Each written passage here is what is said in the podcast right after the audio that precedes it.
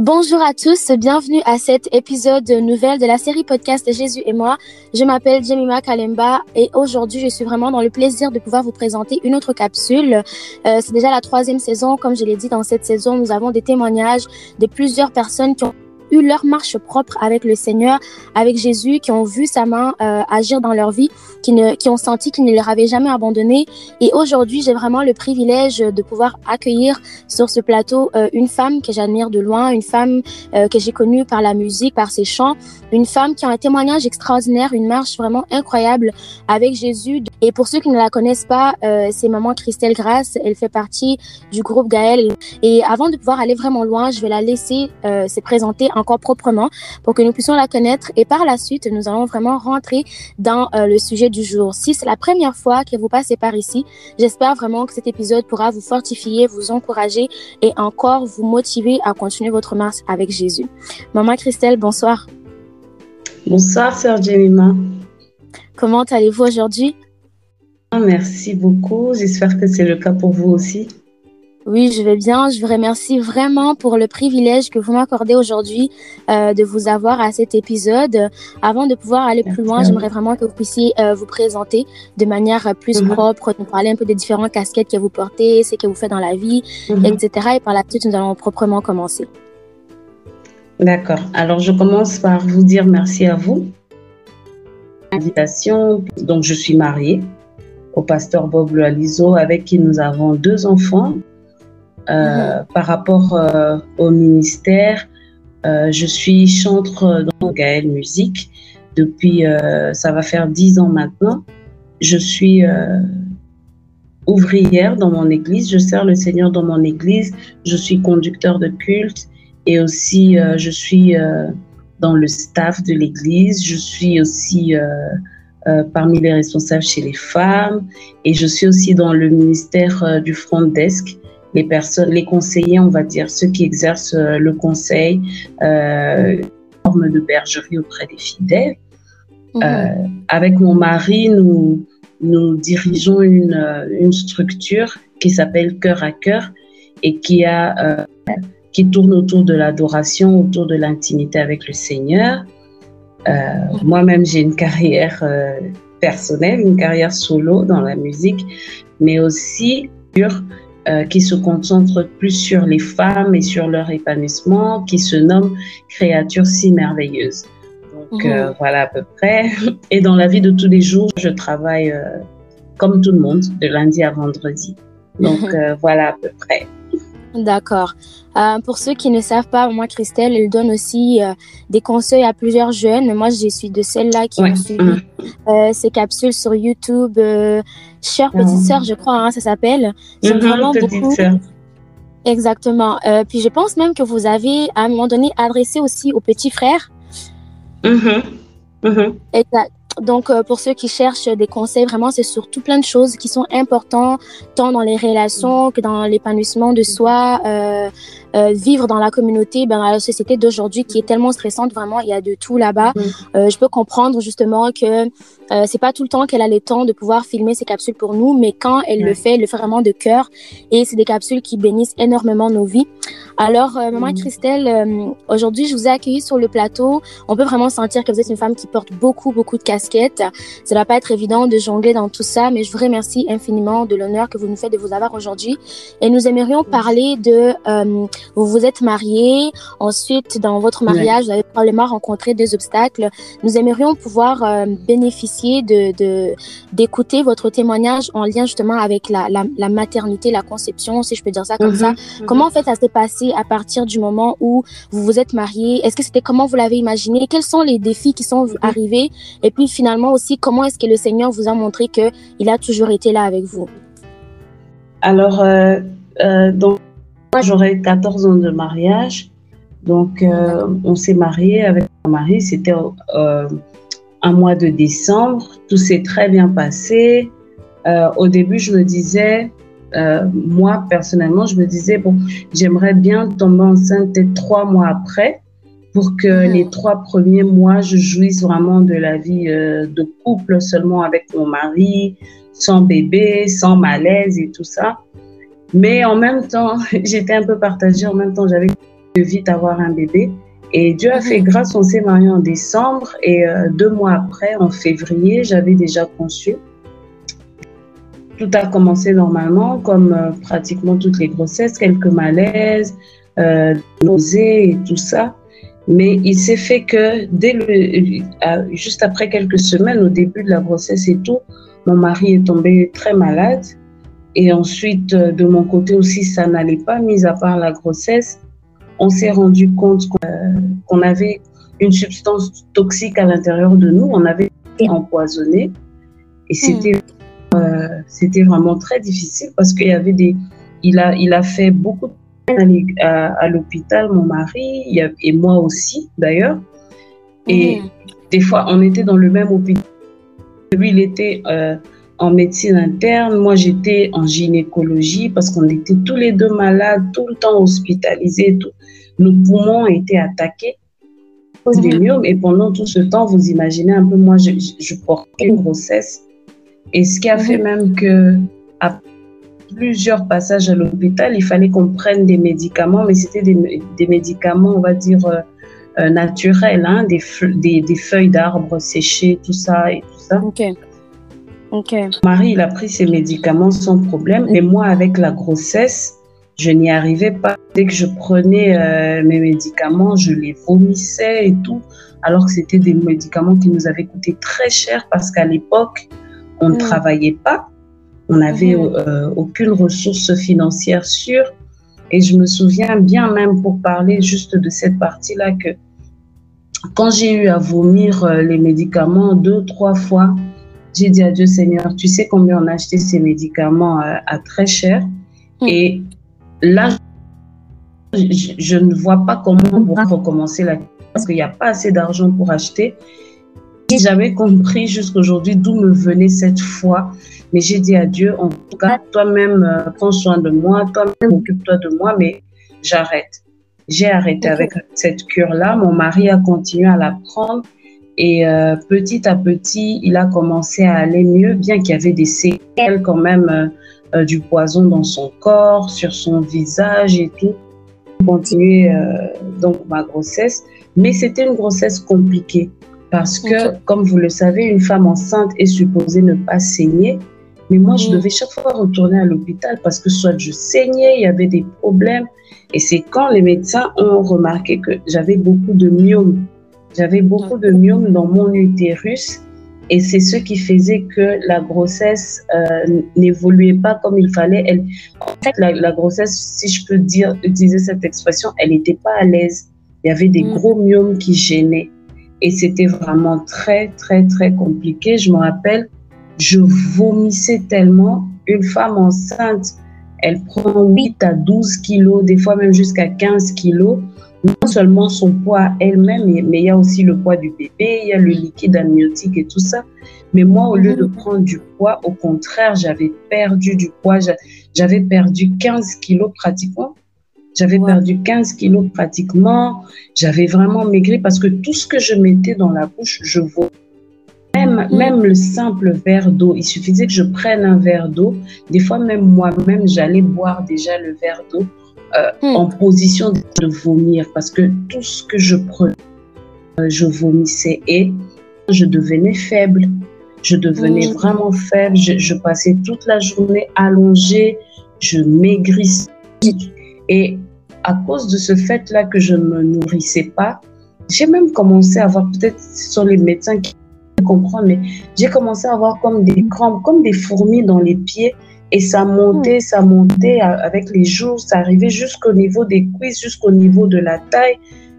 Vraiment, ça n'allait pas. Et tellement que j'étais sans force, j'avais comme le vertige. Dès que j'ouvrais les yeux, j'avais l'impression que je pouvais tomber. Pour marcher, il fallait que, que quelqu'un me tienne. Et à cause de ça même, carrément, je restais les yeux fermés. Et les membres de ma famille se sont dit non. C'est vrai qu'une femme enceinte, elle vomit beaucoup. Mais là, c'est quand même trop parce qu'elle mange plus rien et tout ça. Euh, en tout cas, on est allé voir à l'époque tous les grands gynécologues, obstétriciens de la ville et chacun avait son avis et tout. Mais en tout cas, le qui revenait souvent, c'était qu'il fallait avorter. Qu'il Hmm. fallait avorter parce que la majorité disait si vous n'avortez pas, soit à la naissance, l'enfant va mourir de toutes les façons et vous aurez souffert neuf mois pour rien, soit peut-être que c'est vous qui n'allez pas résister jusqu'à l'accouchement et il faut vraiment euh, mettre un terme à cette grossesse. Mais mon mari et moi, quand même, on hésitait, on ne voulait pas, déjà parce qu'on n'était pas euh, à l'aise avec cette idée-là d'avorter, même si c'était euh, un conseil des... En tout cas, ça, ça n'allait pas. Jusqu'à ce qu'on on est resté à la maison, on était juste là, bon, on priait. C'est vrai que la situation ne changeait pas, mais bon. Et puis après, une fois, il y a un, papa avec qui on était à l'église qui est venu nous voir et il a vu l'état dans lequel j'étais. Il nous a dit non, mais je vous conseille quand même d'aller voir un ami à moi qui est gynécologue, il pourra vous, vous dire quoi faire et tout. On lui a dit qu'on avait déjà vu plusieurs gynécologues, qu'on n'avait pas de solution. Il nous a dit non, s'il vous plaît, allez vraiment et tout. Je me souviens, je crois, si je ne me trompe pas, il nous a même donné l'argent qu'il fallait. Il nous a dit allez-y et allez en mon nom. Alors avant de partir avec mon mari, on a prié, on a prié, on a dit Seigneur, nous voulons que tu nous parles par ce gynécologue. Ce que ce médecin nous dira, nous on considérera que c'est toi qui nous l'aura dit. Et on fera ce que nous, lui, il nous dira parce que c'est toi qui vas mettre les mots dans sa bouche. On a fait cette prière-là et on est parti le voir. Il a fait, il, il m'a consulté et tout. Il a fait une échographie. Il a fait tout ce qu'il devait faire. Dès quel était son avis et tout, parce qu'on lui a ra- raconté un peu le parcours jusque-là. Mhm. Il nous a dit, euh, moi personnellement, je vois pas pourquoi avorter. Il dit, bon, c'est vrai que les myomes place dans l'utérus, mais euh, je ne vois pas en quoi ça dérangerait le bébé parce que euh, les femmes qui ont des jumeaux, qui ont des triplés, bah, l'utérus, le ventre, il est élastique. Les enfants se serrent à l'intérieur et puis voilà. Alors il nous dit, même si les myomes prennent de la place, l'enfant trouvera toujours une place. Moi, je ne vois pas pourquoi avorter. Et on Mhm. est rentré à la maison confiant. On s'est dit vraiment, Seigneur, c'est que vraiment tu ne veux pas qu'on avorte. Mhm. Mais malheureusement, les vomissements quand même continuent. Et je continue à être de plus en plus faible, à perdre du poids. On est allé dans, dans l'hôpital où j'étais, euh, je vais dire, officiellement suivie. On est allé voir, c'était un médecin qu'on connaissait. Bon, ce médecin-là, il nous cachait pas que, bon, il disait c'est que cette grossesse n'arriverait pas à terme, vu comment euh, j'avais les myomes, comment je saignais et tout. Il disait que cette grossesse n'arriverait pas à terme. Et je me rappelle à ma mère, parce que des fois, j'allais euh, aux consultations avec mon mari et ma mère, et il disait à ma mère, bon, euh, toi, tu pries, non, prie ton Dieu, hein, que ton Dieu agisse, c'est tout. Et chaque fois qu'on allait pour les consultations, il disait, ah, ton Dieu, il agit, hein. On est en train d'évoluer petit à petit. Mais il ne nous cachait pas que lui, euh, il s'attendait à ce que la grossesse n'arrive pas à la fin. Mhm. Et une fois, euh, toujours pendant les consultations, on est allé le voir. On lui a dit que, mais là, on, on- on est vraiment à bout parce que je deviens trop faible, j'arrivais plus à rien faire. On lui a dit, euh, il faut trouver une solution. Il nous a dit, bon, alors on va, il nous a dit, on va, on va te garder pendant deux jours. On va te faire une injection d'un anti-vomissement et tout, et puis ça va juste prendre. Et puis tu vas rentrer chez toi tranquille, tu vas plus vomir. Je me rappelle, j'étais très tente. Je me disais, ah, enfin, je vais reprendre euh, une vie. Je vais manger, je vais marcher et tout. Mhm. Je suis allée à l'hôpital. On m'a injecté le médicament pendant deux jours. Rien. Au contraire, d'ailleurs, la situation empirait. En tout cas, on m'avait donné quelque chose comme quatre, euh, quatre, quatre médicaments, en tout cas, différents pour combattre les vomissements, mais ça n'allait toujours pas. À tel point qu'à l'hôpital, bon, ils ne pouvaient pas me libérer, me, me faire sortir de l'hôpital, me ramener à la maison, mais on ne me donnait presque plus de médicaments. J'étais juste Mhm. là. Et je me rappelle qu'à un moment, j'ai commencé comme à entrer, je vais dire, en dépression. Parce que je, vraiment, je, je ne supportais plus, j'en avais marre. Des fois, il y avait des, des, des, des membres de famille qui venaient me voir et dès qu'ils entraient dans la chambre, ils se mettaient à pleurer parce qu'ils Mm. il trouvait que j'étais, j'étais méconnaissable, quoi. J'avais trop maigri, j'étais là, vraiment comme un chiffon allongé là qui ne bougeait pas. J'avais pas de garde malade dans cet hôpital, mais ma mère est restée à l'hôpital cette nuit-là. Elle priait toute la nuit. Je me souviens bien, j'étais très faible. J'arrivais pas à prier, mais je chantais à l'intérieur de moi. Je me rappelle, je chantais, je ne mourrai pas, je vivrai. En tout cas, c'était des moments très durs. Mhm. Après, j'étais là à l'hôpital. Je le total, j'ai été hospitalisée plusieurs fois, mais cette mhm. fois-là, j'avais fait trois semaines et demie à l'hôpital.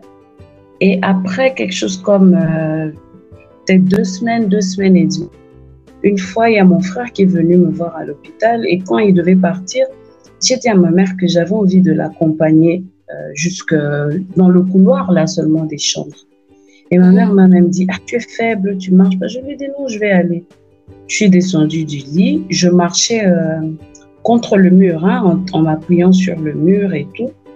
Mais hein, je suis comme tombée, j'ai comme vu un trou noir. Et ma mère, elle m'a même retenue et je me rappelle, elle s'est même fâchée. Elle m'a dit, tu vois, je t'avais dit de ne pas sortir et tout. On est rentré dans la chambre. Et moi qui ne mangeais pas, chaque fois qu'on me disait de manger, je me rappelle, je pleurais. Tellement j'étais comme traumatisée par la nourriture. On est rentré dans la chambre. Et comme ça, j'ai dit à maman que je voulais manger du pain, que je voulais du lait. C'était la mhm. nuit. Elle a, elle a trouvé ça bizarre. Elle s'est dit, mais ça fait des semaines et des semaines que je mange pas, que je veux même pas entendre parler de nourriture. Mais on va acheter ça demain matin. Le lendemain matin, elle est sortie, elle est allée acheter quelque chose, elle est revenue. J'ai mangé à tel point que c'est elle maintenant qui me disait non, non, non, arrête d'abord, calme-toi. Ça fait longtemps que tu as mangé, tu peux pas manger beaucoup comme ça. Et tout, elle, elle m'a calmée. On a expliqué au médecin. Les médecins me demandent qu'est-ce qui s'est passé? Je dis, je sais pas, j'ai eu envie de manger. J'ai mangé. Après, les médecins qui disent, oui, mais on peut pas la laisser quand même sortir, on doit observer. C'est comme ça que j'avais fait encore, je crois, quelque chose comme une semaine de plus. Mais mm. j'ai recommencé à manger. Je mangeais normalement. C'est vrai que je, les vomissements n'étaient pas totalement arrêtés, mais je ne vomissais pas tout le temps comme avant. Des fois, toute une journée, je vomissais pas, je vomissais que le soir. Et c'est comme ça que, après temps, les médecins ont vu que ça allait. J'ai fait encore, je crois, une semaine et sortir de l'hôpital sans jamais avoir pu expliquer clairement qu'est-ce qui s'était passé, comment est-ce que j'ai recommencé à manger, comment est-ce que tout s'est mieux passé. Je suis sortie de l'hôpital, on est rentré à la maison, continué ma grossesse, et, et à partir de là, j'étais vraiment redevenue normale. Je mhm. mangeais, je faisais tout ce qu'il fallait. C'est vrai que de temps en temps, je vomissais, mais j'allais bien. J'étais vraiment devenue comme une femme enceinte ordinaire. Et après, euh, quand l'accouchement est arrivé, il fallait me faire une césarienne. Hmm. La césarienne, ce jour-là, c'est encore une toute autre histoire parce que pendant l'opération même, il y a un myome qui était pourri, qui a explosé. Oh là là. Et euh, l'anesthésie, j'avais pas d'anesthésie générale. Donc, j'avais comme juste euh, l'anesthésie en bas, je crois la péridurale et tout. Donc, j'ai vu mm. comment les médecins paniquaient. Le myome m'avait euh, explosé. C'était comme euh, vraiment éparpillé comme ça, là, dans la salle. Mm. Les, ma fille, elle est sortie. Très tôt, en tout cas, dès qu'on a ouvert le ventre, elle a pu sortir. Moi, c'était compliqué. Le médecin j'ai peur de me perdre sur la table d'opération et tout. Mais vraiment, Dieu a fait grâce. Le médecin nous disait qu'il ne pouvait pas faire la césarienne et m'enlever les nerfs qui dérangeaient par crainte d'une hémorragie. Mais mhm. vu ce qui s'était passé sur place, vu l'urgence, il obligé de m'enlever certains myomes. Il a pris ce risque-là. Mais gloire à Dieu, euh, tout s'est très bien passé. Bien que j'ai fait plus longtemps dans la salle d'opération que ce qui était plus compliqué. Et ce que j'aime bien, c'est que quand je suis sortie, le médecin, il est allé voir ma mère, il m'a dit, il faut continuer à prier, hein. Ton Dieu, il est fort, hein. Ton Dieu, il agit. J'étais, et ça, c'était, c'était vraiment déjà un témoignage de voir que quelqu'un, peut-être qui n'était pas euh, très, très euh, confiant avec cette histoire au départ, comment il était maintenant, euh, comment il a pu affirmer de sa bouche que le Dieu que nous étions en train de prier avait vraiment agi. on est rentré à la maison, tout s'est bien passé. Ma cicatrice, ma, plaie a guéri, a cicatrisé comme il fallait. Vraiment, tout était redevenu normal.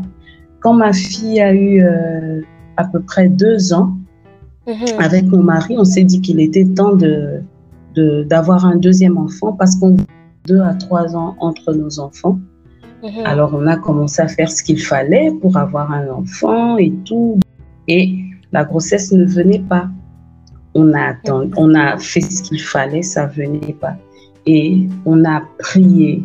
Je me rappelle, on a pleuré. Il y a des fois, il y a des jours où j'ai pleuré. Il y avait des fois où je, je, je me supportais pratiquement. Ah, tel a accouché. Ah, tel a un bébé. Ou quand je voyais une personne que je connais être enceinte. Tu vois, tu as des fois des, des, des, personnes que tu connais, vous avez eu votre premier enfant vers la même période, et puis tu vois qu'elle a un deuxième, elle a un troisième. Toi, tu es toujours à ton premier, tu cherches, le deuxième ne vient pas. C'est vrai que euh, les femmes, quelqu'un d'autre me dirait, oui, mais tu avais quand même un enfant, c'était pas si grave. Mais je vous assure que c'est une douleur très forte. C'est quelque chose de il y avait des, nuits où je pleurais dans mon lit, je pleurais, je me disais, mais Seigneur, donc moi, j'aurais qu'un seul enfant, pourquoi est-ce que moi, je ne peux pas en avoir deux, trois comme les autres? Hmm. Jusqu'à ce que euh, il y avait euh, un frère à l'église que j'avais rencontré, et petit à petit, on était devenus euh, assez proches.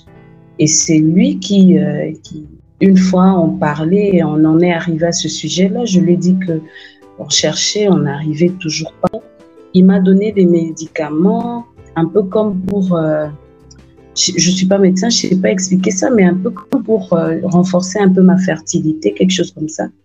Et il nous a donné des médicaments aussi pour mon mari. Il nous a dit, c'était un peu comme pour renforcer aussi. Mhm. Et euh, je me rappelle quand on a acheté les médicaments de mon mari et tout, il était en prière. Il m'a dit, écoute, je vais commencer ma retraite je finisse au moins retraite d'abord. Je lui dis, bon, ok. Et euh, pendant, j'étais, j'allais d'ailleurs, il allait me déposer à une, à une retraite qu'on avait avec les Gaëls. Et je lui ai dit, euh, mais chérie, j'ai, ça fait, euh, je sais plus, deux ou trois jours que je devais déjà voir mes règles, mais je ne les vois pas. On dirait que j'ai un retard. Et je faisais, pour rire, en tout cas, j'avais un stock de tests de grossesse à la maison. Mm. Parce que chaque fois que j'avais le moindre retard, je faisais un test. Et chaque fois, c'était négatif. Et j'étais chaque fois abattue. Et quand j'ai eu ce retard-là, il était en train d'aller me déposer. Je lui ai dit non, je voulais juste te dire et tout s'est passé. Il m'a déposé à la retraite. Quatrième jour, il n'y avait toujours rien. Sincèrement, j'ai pas supporté. Il y avait une amie qui était là et elle devait sortir. S'il te plaît, achète-moi un test de grossesse. Amène-le, je vais faire le test. Elle est allée, elle m'a ramené le test. J'avais rien dit à mon mari parce qu'il ne voulait pas que je fasse le test. Elle m'a ramené le test, je l'ai fait et il était positif. je me suis dit, Seigneur, et je me suis, j'étais, je, je savais pas, j'étais avec mon ami ce jour-là, on s'est embrassé, on a pris, on était tellement commun parce qu'elle savait aussi par quoi je passais. Et je retraite avec les gars. Je lui ai dit, ça fait deux, trois jours que je devais avoir mes règles, mais je ne les vois pas. Je crois que j'ai un retard. Et il m'a dit, ne fais pas de test parce que je te connais, quand tu vas faire un test et puis ça sera négatif, tu vas encore euh, être abattu. J'arrivais même pas à tenir longtemps. Je me disais, jusqu'à ce que je sorte de la retraite pour annoncer à mon mari, je saurais même pas. Je l'ai appelé, je lui ai dit, tu sais quoi, tu aimerais devenir encore papa une seconde fois. Et puis il m'a dit, mais, mais j'ai même pas prendre mes médicaments. Sincèrement, il nous a vraiment surpris parce qu'il n'avait même pas pris ses médicaments. Ses médicaments, donc, il ne les a jamais pris. On les a achetés juste comme ça. Et c'est comme ça que j'ai eu ma deuxième grossesse. Et euh, c'était une grossesse par rapport à celle de ma fille, c'était une grossesse euh, un peu moins compliquée c'est vrai qu'il était hospitalisé une fois, il y a eu euh, des saignements une ou deux fois, mais c'était une grossesse beaucoup moins compliquée jusqu'à ce que j'accouche encore par césar. Et c'est comme ça que mes enfants ont un écart de 7 ans. Comme il est né à 12 ans et demi, et le deuxième a 5 ans et demi. Parce que pendant, c'est, parce qu'on a fait pratiquement 5 ans en train de chercher un enfant et on n'y on arrivait pas. Mm-hmm. Euh, aujourd'hui, je suis maman. Je voulais trois enfants au départ, mais euh, avec le temps qui est passé, finalement, on commence à on se dit, Marie, que deux, ça suffit. C'est bon, on peut s'arrêter là. Et je ne sais pas si euh, je peux comprendre quelques leçons que j'ai tirées quand même de toute cette histoire. Premièrement, c'est que dans tout ce qu'on vit, surtout quand je pense à ma première grossesse, je me dis vraiment c'est Dieu qui a le dernier mot. Parce que les gynécologues qui nous avaient dit euh, qu'il fallait avorter, que cette grossesse n'irait jamais jusqu'à son terme et tout, euh, ce, ce, sont des grands gynécologues. Ça veut dire qu'ils parlaient vraiment sur base de leur expérience, sur base de la science, sur base de la médecine. Mais je rends mhm. gloire à Dieu qui a défié tous ces diagnostics et je me dis vraiment c'est lui qui a le dernier mot. Deuxièmement, c'est qu'il faut rester attentif aux directives de Dieu.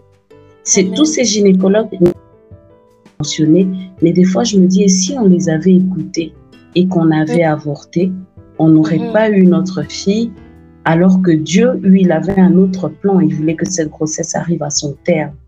Et mhm. troisièmement, c'est faire confiance à Dieu malgré tout.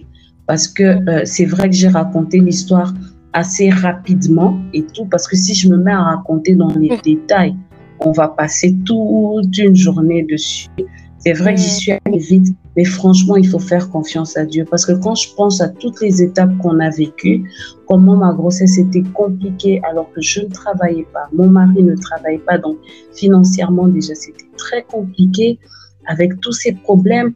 Mon mari qui, qui, qui avait les, euh, attaqués avec le poison, moi qui avais une grossesse compliquée, c'était des moments très difficiles. Mais je me dis que si on est arrivé à les surmonter, c'est parce qu'on avait décidé euh, euh, de faire confiance à Dieu. Et je ne sais pas si c'est prévu, mais j'aimerais en tout cas encourager les femmes qui attendent d'être maman, qui veulent être maman, mais qui ne le vivent pas. C'est vraiment quand j'ai vécu cette euh, épreuve-là de chercher un enfant, ne pas y arriver. J'avais déjà ma fille, c'est vrai. Mais quand j'imagine la douleur, si c'est pas avoir un deuxième enfant, je me dis, et ces femmes qui n'ont pas du tout d'enfant, c'est que leur mm. douleur doit pire. Et j'aimerais mm. vraiment encourager toutes ces femmes et leur dire qu'il faut avoir confiance en Dieu, continuer à croire en lui, parce qu'il est celui qui est capable. Moi, je pense que celui qui a pu me donner ce deuxième enfant, il est capable de le faire. Qui attend. Et j'aimerais aussi les inviter à profiter d'être, euh, de, de, ce fait-là d'être maman, parce que n'est pas toujours biologiquement. Moi, j'ai hmm. deux enfants biologiques, c'est vrai, mais quand je vois spirituellement, je suis maman de beaucoup. Dans la, quand que j'encadre. Ça peut être mes nièces et mes neveux, ça peut être les enfants que le Seigneur me donne, ça peut être dans l'église. Je pense que même quand on n'a pas encore des enfants biologiques qu'on veut avoir, en étant maman sous quelque forme que ce soit, il faut le hmm. bénir pour ça et en profiter entièrement. Donc voilà ce que je voulais dire. Amen. Cette étape que vous allez mettre à la fin, elle était prévue, mais vous êtes tellement allé euh, droit, droit, droit que je ne pouvais pas vous arrêter. Vous avez fait la conclusion, comme je ah. vous aurais dit. Si vous aviez un mot euh, à, dire à une mhm. femme qui attend ou qui passe par mhm. ça, vous l'avez déjà dit. Vraiment, euh, d'abord, gloire à Dieu qui vous a donné la force de pouvoir continuer. Parce que honnêtement, moi, je me mettais à votre place. Je suis le genre de personne qui, quand je supporte une douleur pendant longtemps, comme dans votre cas avec votre première grossesse, mon Dieu, mhm ne sais pas vraiment avec tout ce que les médecins disaient, mmh. mon genre de juste faire bon ça y est quoi. Pourquoi souffrir? On va mhm. juste voilà, on va mettre terme à cette grossesse, mais comme vous avez dit, écoutez les directives de Dieu.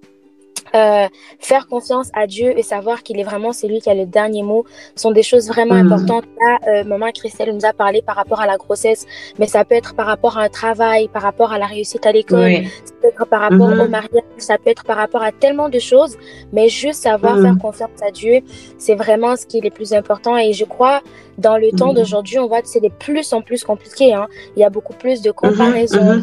pourquoi est-ce que l'autre avance plus vite que moi? Pourquoi est-ce que l'autre a déjà ah. ça? On a fini l'école en même temps. Euh, on a le même âge. Je regarde la personne, elle a déjà si, si, si. Et moi, j'ai rien du tout de vraiment continuer à s'accrocher à la parole de Jésus. Et euh, avant de terminer, je ne sais pas, Christelle, j'aimerais vous demander s'il y a un verset, une parole du Seigneur, ça peut être une prédication, peu importe quelque chose qui vous a toujours motivé à continuer. Je sais mhm. que tout à l'heure, vous avez parlé du fait que à un moment donné, vous étiez seulement là sur votre lit et vous chantez en vous-même, mhm. non, je ne mourrai pas, je mhm. vivrai. C'est vrai que c'est cette parole dans la Bible hein, qui nous dit, on vivra parce qu'on a des témoignages à raconter. Mais je ne sais pas si vous auriez euh, un verset, un message sur lequel vous voudriez terminer et puis on finira sur ça. Alors, je vais parler d'un passage, euh, les personnes qui me connaissent bien savent c'est l'un de mes passages préférés de la Bible. C'est quelque chose qui me tient à cœur et qui, qui me rebooste des fois quand je m'affaiblis ou quand je, je commence à perdre espoir. C'est quelque chose qui me redonne euh, vraiment espoir et confiance en Dieu. C'est le psaume 139 du verset 13 au verset 16. Euh, là, là, à côté, j'ai pas ma Bible directement, mais je vais parler surtout où euh, le psalmiste dit que le Seigneur connaissait chacun de ces jours avant même mhm. qu'ils existent. Mhm. C'est pour dire que chaque situation par laquelle nous passons, chaque épreuve que nous connaissons, Dieu connaît. Dans la mhm. Bible, il est dit qu'il connaissait chacun de nos jours avant même qu'aucun d'eux n'existe. Et je pense que celui qui connaît chaque moment de notre vie nous, peut-être, nous avançons sans savoir ce qui va se passer demain, sans savoir comment les choses vont se passer demain. Mais comme lui, il connaît chaque chose, le plus important, c'est de lui faire confiance. Amen. Entre ses mains, il a nos vies entre ses mains, il connaît notre lendemain, il sait ce qu'il a prévu pour nous, il, il connaît déjà la fin de l'histoire. C'est vrai que c'est difficile pour nous, c'est difficile des fois d'avancer comme ça sans savoir ce qui va se passer demain, en ayant l'impression que ses promesses ne se réalisent pas, ce qu'il a dit ne s'accomplit pas. Mais le plus important, c'est de lui faire confiance simplement, avoir totalement confiance en lui. Amen. Amen. Merci infiniment. Merci pour ces témoignages, pour ces messages, ces paroles tellement euh, encourageantes. En tout cas, pour moi, ça a été très encourageant à tous ceux qui nous ont écoutés. Vous avez entendu là vraiment aujourd'hui, j'ai pas de commentaires comme d'habitude. Et là tout dit. Donc on va s'arrêter sur ça. J'espère vraiment que cet épisode euh, va vous bénir, vous motiver, vous encourager, surtout vous édifier, vous encourager encore à continuer à faire confiance en Dieu, même si ça tarde, même si ça traîne. Sachez, comme maman Christiane nous l'a dit, que l'Éternel connaît toute situation qui vous arrive et rien ne lui échappe. Au temps convenable, ça ne ça, veut pas nécessairement dire que comme pour Maman Christelle, ça a pris cinq ans, ça va aussi prendre ce temps-là. Mais sachez qu'au temps convenable, ce temps-là, c'est seulement le Seigneur qui le sait. Il agira, il vous donnera la force nécessaire, comme il a donné la force à notre maman de supporter toutes les difficultés de sa première grossesse jusqu'à terme. Il vous donnera la force aussi de supporter toutes les difficultés, n'importe lesquelles que vous vivez en ce moment, jusqu'à ce que vous puissiez arriver à avoir la victoire qu'il a préparée pour vous. Donc jusqu'à la prochaine fois, je vous dis à très bientôt et surtout portez-vous très bien et que Dieu continue à vous bénir. Au revoir.